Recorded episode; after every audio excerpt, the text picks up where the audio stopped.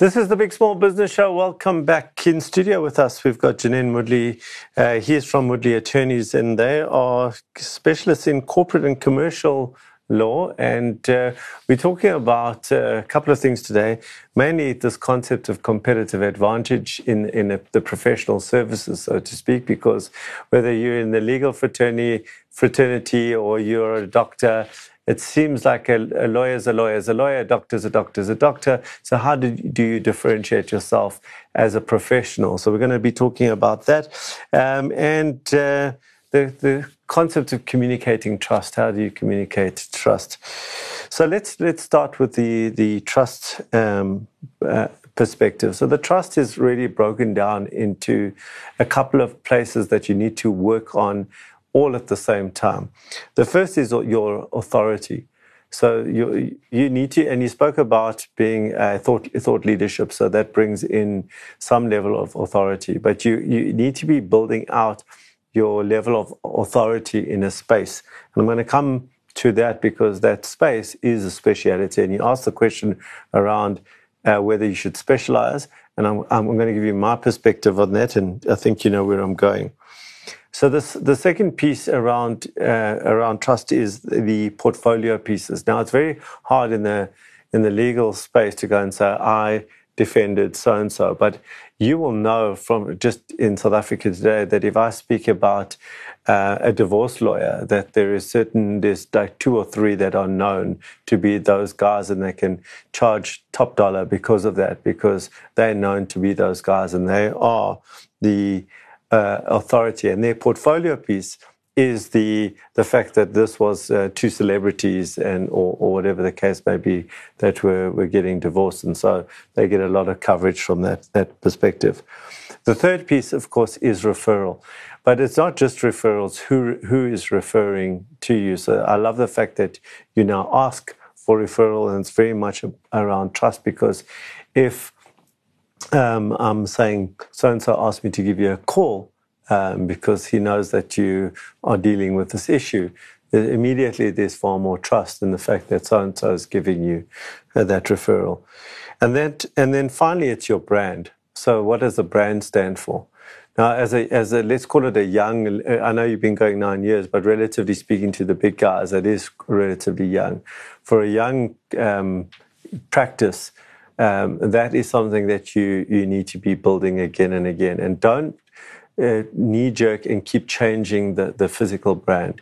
And and why I'm saying that is because the the general uh, knee jerk reaction that you get when something's not working is to keep changing the brand. Rather, I'd say pursue that and, and persevere through building the, a single kind of branding and, and, the brand and the message, the tagline underneath the, the brand, so to speak. And if you get a new marketing uh, agency, they're going to want to go and you know show you what they can do, and they're going to tell you how bad your brand is, and this is much better. So Uh, to, to me to resist that because you want this consistency in the marketplace. And and years from now you can i'm not saying you should be the same brand forever but years from now you can then change that. So it's authority portfolio pieces referrals and, and brand. Now competitive advantage. Okay. And so i'm going to answer my, my point of view. Is smaller businesses even in the professional space is around speciality from speciality, you can come out of speciality. And the more specialized, the better it is. But the, the, the mental model is that the more lines I've got out there, you know, the more fish I'm going to catch. And I can't uh, uh, express in, in bigger terms that the that is so, that is counterintuitive, but it's right. The more specialized you are, the more people know you for that thing. Like I spoke about those divorce attorneys. I'm sure they will do some other things as well, but they're known for that thing. You've got to be known. If you, this is the problem, and this is the question to ask. If this is the problem, why would I call Moodley attorneys? Like well, that answer that question, and that's why I was going to ca- categorization, because it could be around industry that you mentioned logistics. I'm not saying that this, that's what it should be, but you choose it might be an industry or it might be a size size business, which maybe is a little harder.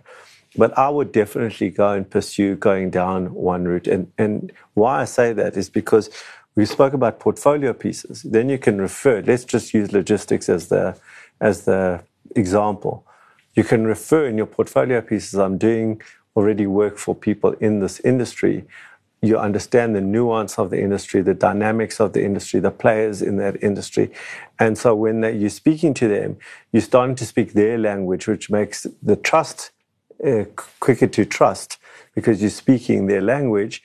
And they go, oh, I don't have to go and educate some other lawyer on this industry because this one in front of me knows how this whole thing works. So you get to trust quicker and then you get to specialization. And when I've got you as a client, now I've got another portfolio piece, and you go deeper and deeper and deeper into that. And then once once you are in that, the way that you move out is in the value chain of that speciality. So you coming back to logistics as well. It might be now that you go and do work for a tire company or a canopy company or whatever, or even somebody does advertising on trucks. So that that's really where where I would go is down that route.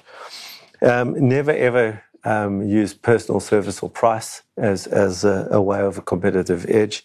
Um, and the last point I really want to make is is around your core competencies. So you need to build now your core competencies around that speciality. That everything would be in, in this logistics a thing that you do research and everything, you understand this industry, maybe the legislation around that even better than anyone else, etc., etc. And then then related that, coming back to your channel strategy. Your channel strategy is now focused on the people who have got access into that particular specialized market. Now, whether it's logistics or something that you're going to have to choose, but the the lesson remains. And that's all I've got uh, for for advice for you for today. Uh, don't charge as much as you do. Uh, Janine, I hope that uh, gave you food for thought. It definitely did. Thank you so much, Alan. Uh, okay. Well, that's it uh, for this insert. Uh, do stay tuned for our Entrepreneurial Academy, where I'll be sharing some tips based on this interview. And of course, our new and exciting HR series coming up next. We continue our series on HR for growing small businesses, and in studio with us. We've got an HR specialist. His name is Heinrich Marx, and he specializes in growing small and medium businesses. Welcome to studio. Thank you so much for having me. Right. So, you know, it seems like a simple question, but it's actually a little bit more complex, especially in my experience, is we spoke about when do you hire, but the question is how do you hire that first person? Who should they be? You're a small business. I remember we were about 40 people. I hired, hired my first HR person. Um, I thought now that was like I was growing up now, and I made such a mistake. Um, was a the misfit, and because she had come from corporate and we were a small business. So, how do I hire somebody for a small business? Yeah, Alon, you said it yourself. Sounds like a simple question, but is anything but that. For me, any hiring journey always starts, and I know this sounds twee, but it starts with your job description. You really need to sit down, and especially if it's your first hire, everybody makes a mistake with their first couple of hires. And the, the, the reason I find behind it is often because you've not really gone in your mind on what it is you want and what this what it is that this person needs to do. So start with your job profile or job description. Really get to the nuts and bolts, bolts of what is this person going to do? What does every day look like in their job? Who are they going to touch? What power and authority will I give them? Because often that's where the issue comes. You know, empower somebody, you hire them, but then there's a clash because I don't know what to let go of, and the other person doesn't know what to take or grab. So really try and do you know, it doesn't have to be a formal document, although it's a little bit better, but mind map it for yourself. Put it out there. What do you want from this person? It's a great way to start. From there, I've got bad news. There's no right or wrong way in finding the human being. But what I know works is sourcing from reputation. So looking for a reference, somebody that knows the person so that you know who it is that you're onboarding. You know, in today's world, um, when it comes to dating, we're very prolific and very quick at finding out what the person has done, who they've been with before, and and and. We, we investigate the people that we're interested in romantically. And an employment decision, especially your first, is incredibly similar to that. You need to go and investigate. Look at their Facebook, their social media places. Try and get a little bit more from them. Speak to their previous employers. Don't be scared to pick up the phone and say to the person, listen, I want to phone your previous boss and hear what they thought about you. Make the effort to do it. It's an uncomfortable call in the beginning, but critical for you to get that recipe right. If you've got those in place, you should be okay. Um, but again, just make sure that you are comfortable and trust your gut instinct. There's a lot to be said for your gut. Um, and if you stick to that one, you should be okay with a little bit of structure that you've put behind it. Thanks, Hein. And uh, so, what I heard there is that uh, you have to become a stalker before you actually employ your first HR person. Just kidding. Uh, that was really, really good advice. And that's all we've got time for today. We'll be right back straight after this.